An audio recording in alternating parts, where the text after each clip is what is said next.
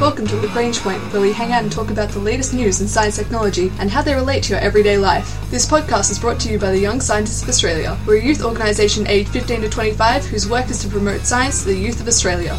On today's episode, we have Rick, G'day. Lauren, Hello. and Justin. Good day. Uh, good day, mate. This week, we're going to be racing into the world of fast and furiously driven cars and looking at some of the science behind vehicle safety, from airbags to seatbelts to crumple zones to exploding seatbelt pyrotechnic machines.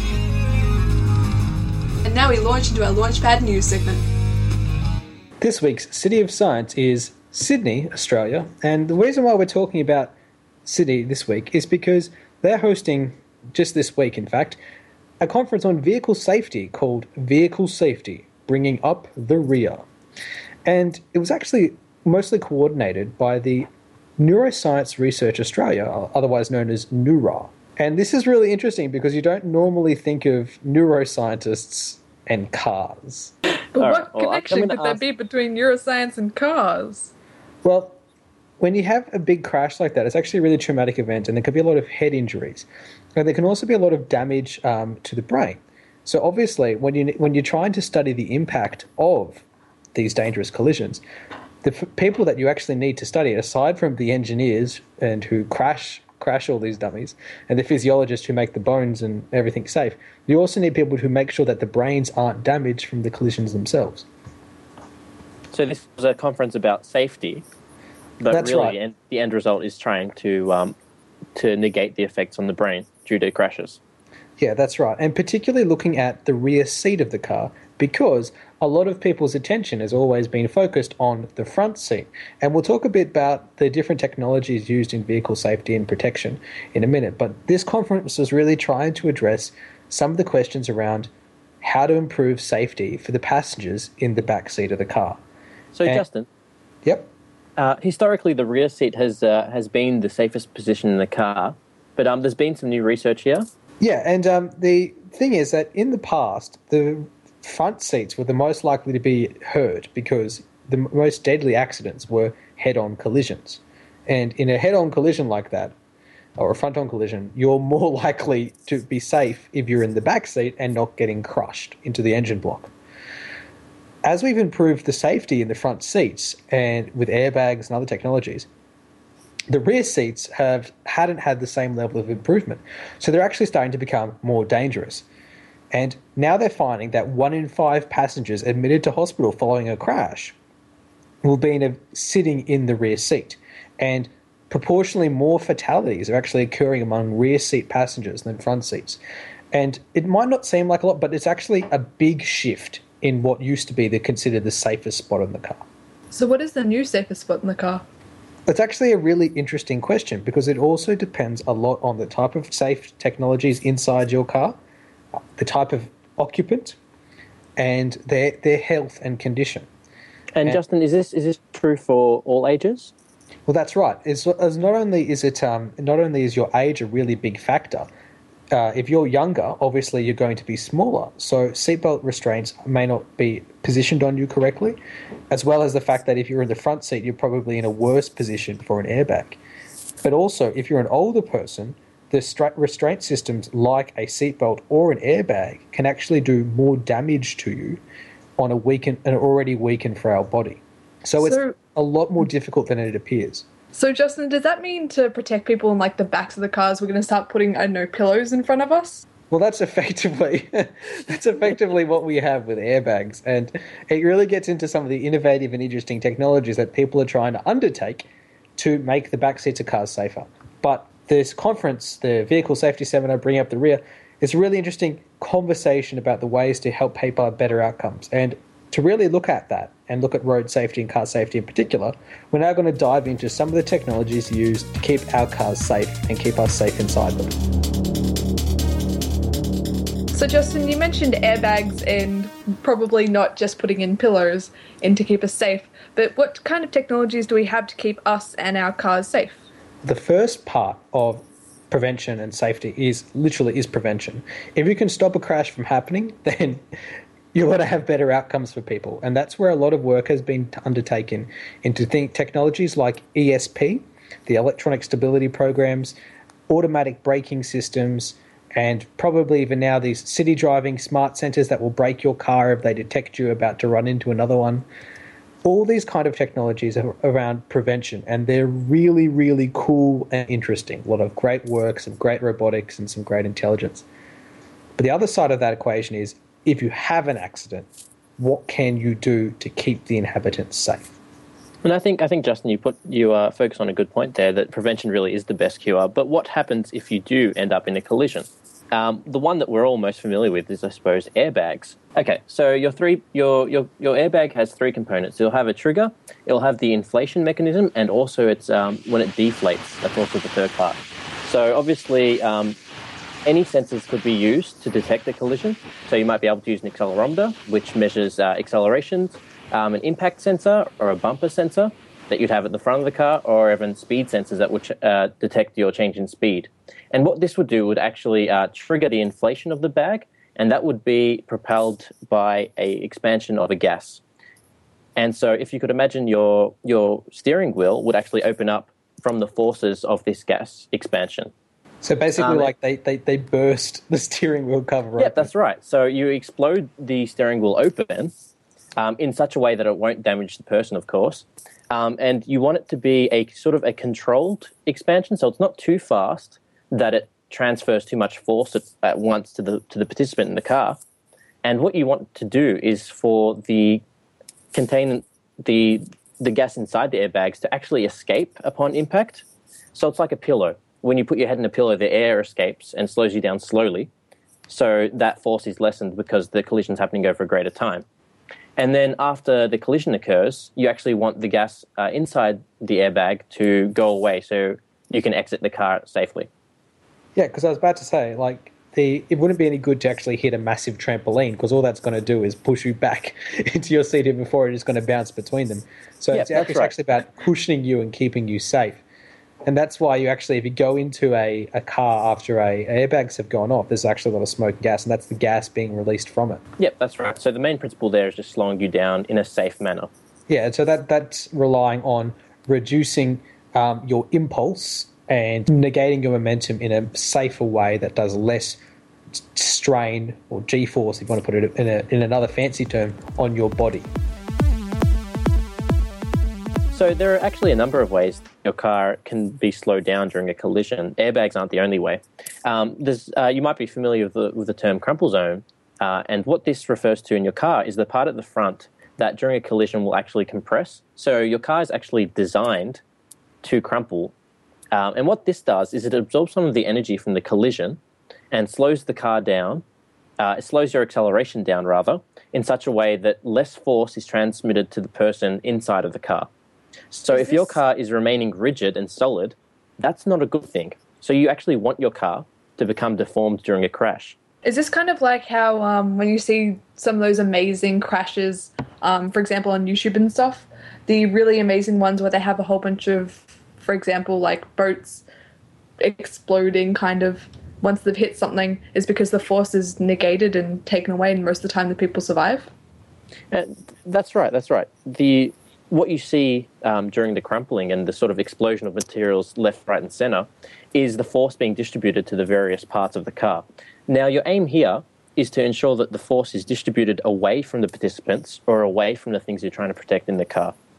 So, if you can get that force transmitted to the body of the car or the bits and pieces that are flying off the car or boat or whatever is crashing, that's actually beneficial. So, that's really interesting look at what technologies we can have in place at the moment to keep us safe.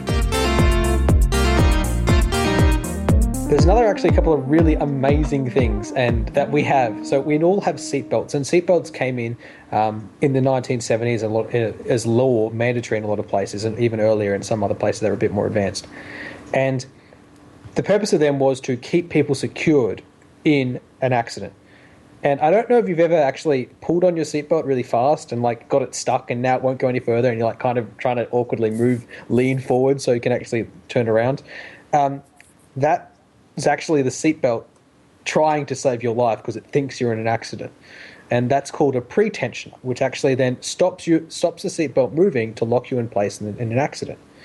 There's some versions of this now that are actually designed to really keep you in place and react more quickly by using pyrotechnics. We've got rockets stopping us from moving. Yeah, that's right. Fireworks in your car? So there's a little bit of firework material, right, packed into a, cylinder and a piston, just like an airbag has the same sort of stuff.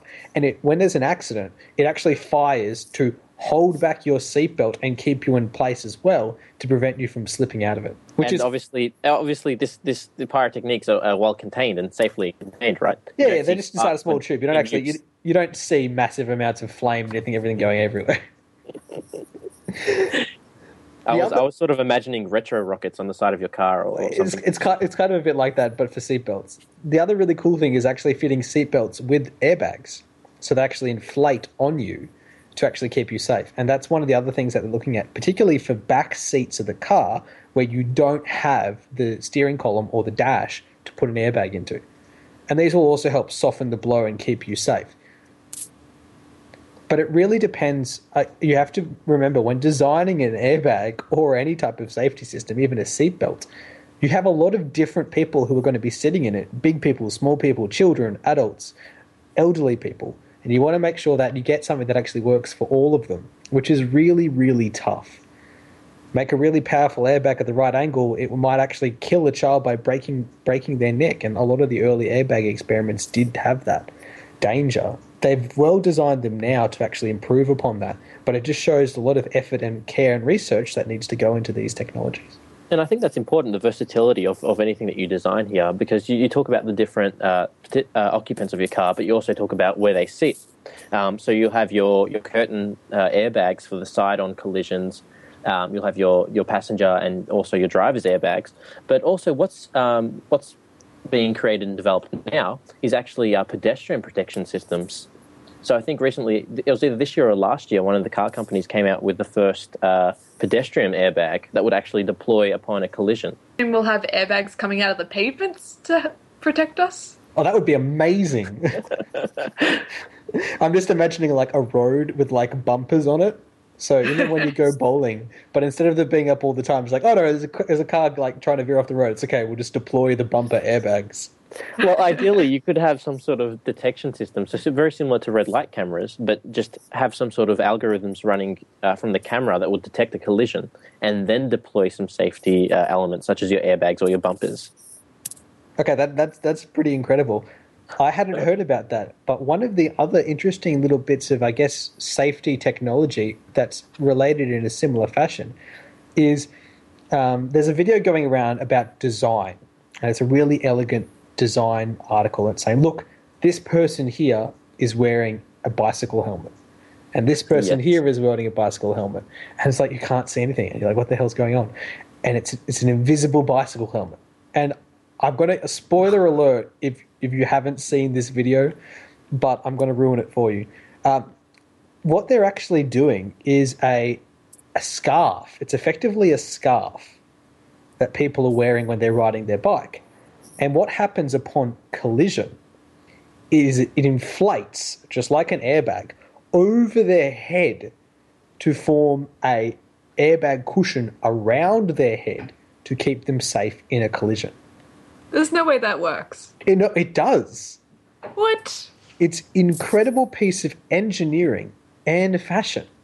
So now you ha- you can get all the benefits of wearing a helmet, and in fact, even more benefits because you're wearing like the best kind of helmet, one with airbags And- built in. And they're stylish too. Yeah, no Like, one they, they ha- notices they have that been you have them designed. And no more hat hair. Exactly. So Zach Braff doesn't need to make his ridiculously tall helmet so he can keep his hair safe. Justin, I believe that's a hairmet. Sorry, I'm sorry, a hairmet. The hairmet. One of the other really hilarious stories about um, vehicle safety this week, and there's been a lot of buzz from the drones that Amazon are going to release to deliver us our books. um, and there's a lot of talk about automated cars, and we'll speak about that probably in another episode in smart cars. We've already spoken sometimes about it before, self-driving cars and all of that. But I want to talk about another little part of safety of cars that you may or may not have thought of. There's a really big move in the field of intelligent transport systems, and this is making this traffic network and grid smarter. So, like Ricardo was talking about before, having the traffic system respond intelligently to things that are occurring on it, like accidents, breakdowns, or to keep pedestrians and people safe. Another way to do that is to link up all the cars and get them talking to each other so that you, they know not to run into each other. Now, I don't know if any of you have seen the videos or heard of the game Watch Dogs, which is coming out. Um, it's a computer game set in around the year 2025, and it involves all this fancy, complicated, interesting work. But imagine GTA crossed with The Matrix.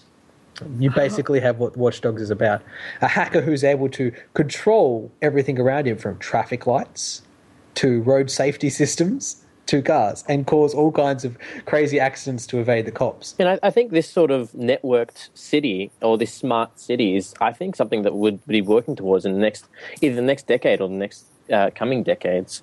Um, getting getting everything networked up so it could be controlled either by, I suppose, a central uh, management system where you'd have people monitoring it, or going the other way and just um, making everything automatic and making an autonomous system to make a lot of the decisions. So where you would route cars based on crashes on some of the arterial roads, do you put people down some side roads, um, and some things like that. Yeah, and that's really really interesting because we've spoken before in other episodes of Lagrange Point about smart cities, especially work done by IBM and a lot of other companies who work on integrating all those kind of information and making those decisions, like Ricardo was talking about. But there's a subtle aside to the safety aspect there. And this was actually a question raised by um, US United States Senator Ed Markey, um, who has sent a letter to the 20 major auto manufacturers. And he's asked them about privacy protections safeguards against cyber attacks in vehicles. So you think about we've stuck all these computers and technologies into cars to now make them all work and link up together. But imagine if something hacked those cars. So there's all these electrical control units inside cars. They're all connected on these little networks, like it's a mini internet running inside your car to run all these systems. And now we're talking about linking up cars to other cars. What if someone was able to get into that and cause havoc? So if my car got a virus or a Trojan, exactly to actually, you know, damage your car remotely or just make random havoc on the network. Does this mean I'm going to have to buy a Norton subscription for my car, Justin? Well, it certainly might be possible. And that's why um, the, the US Senator is actually really interested in exploring that to make sure, whilst we're setting up technologies like this now, we don't open ourselves up to in the future a whole bunch of scary issues that we would have never have thought about. I, I can tell you now, when we invented the internet, those many, many decades ago, we did not worry about spam, Trojans, and um, spam denial of service tax. exactly. and I think this is a, this is a really good thought to have before we start networking. Where we are at the moment is cars standalone machine being standalone computers essentially.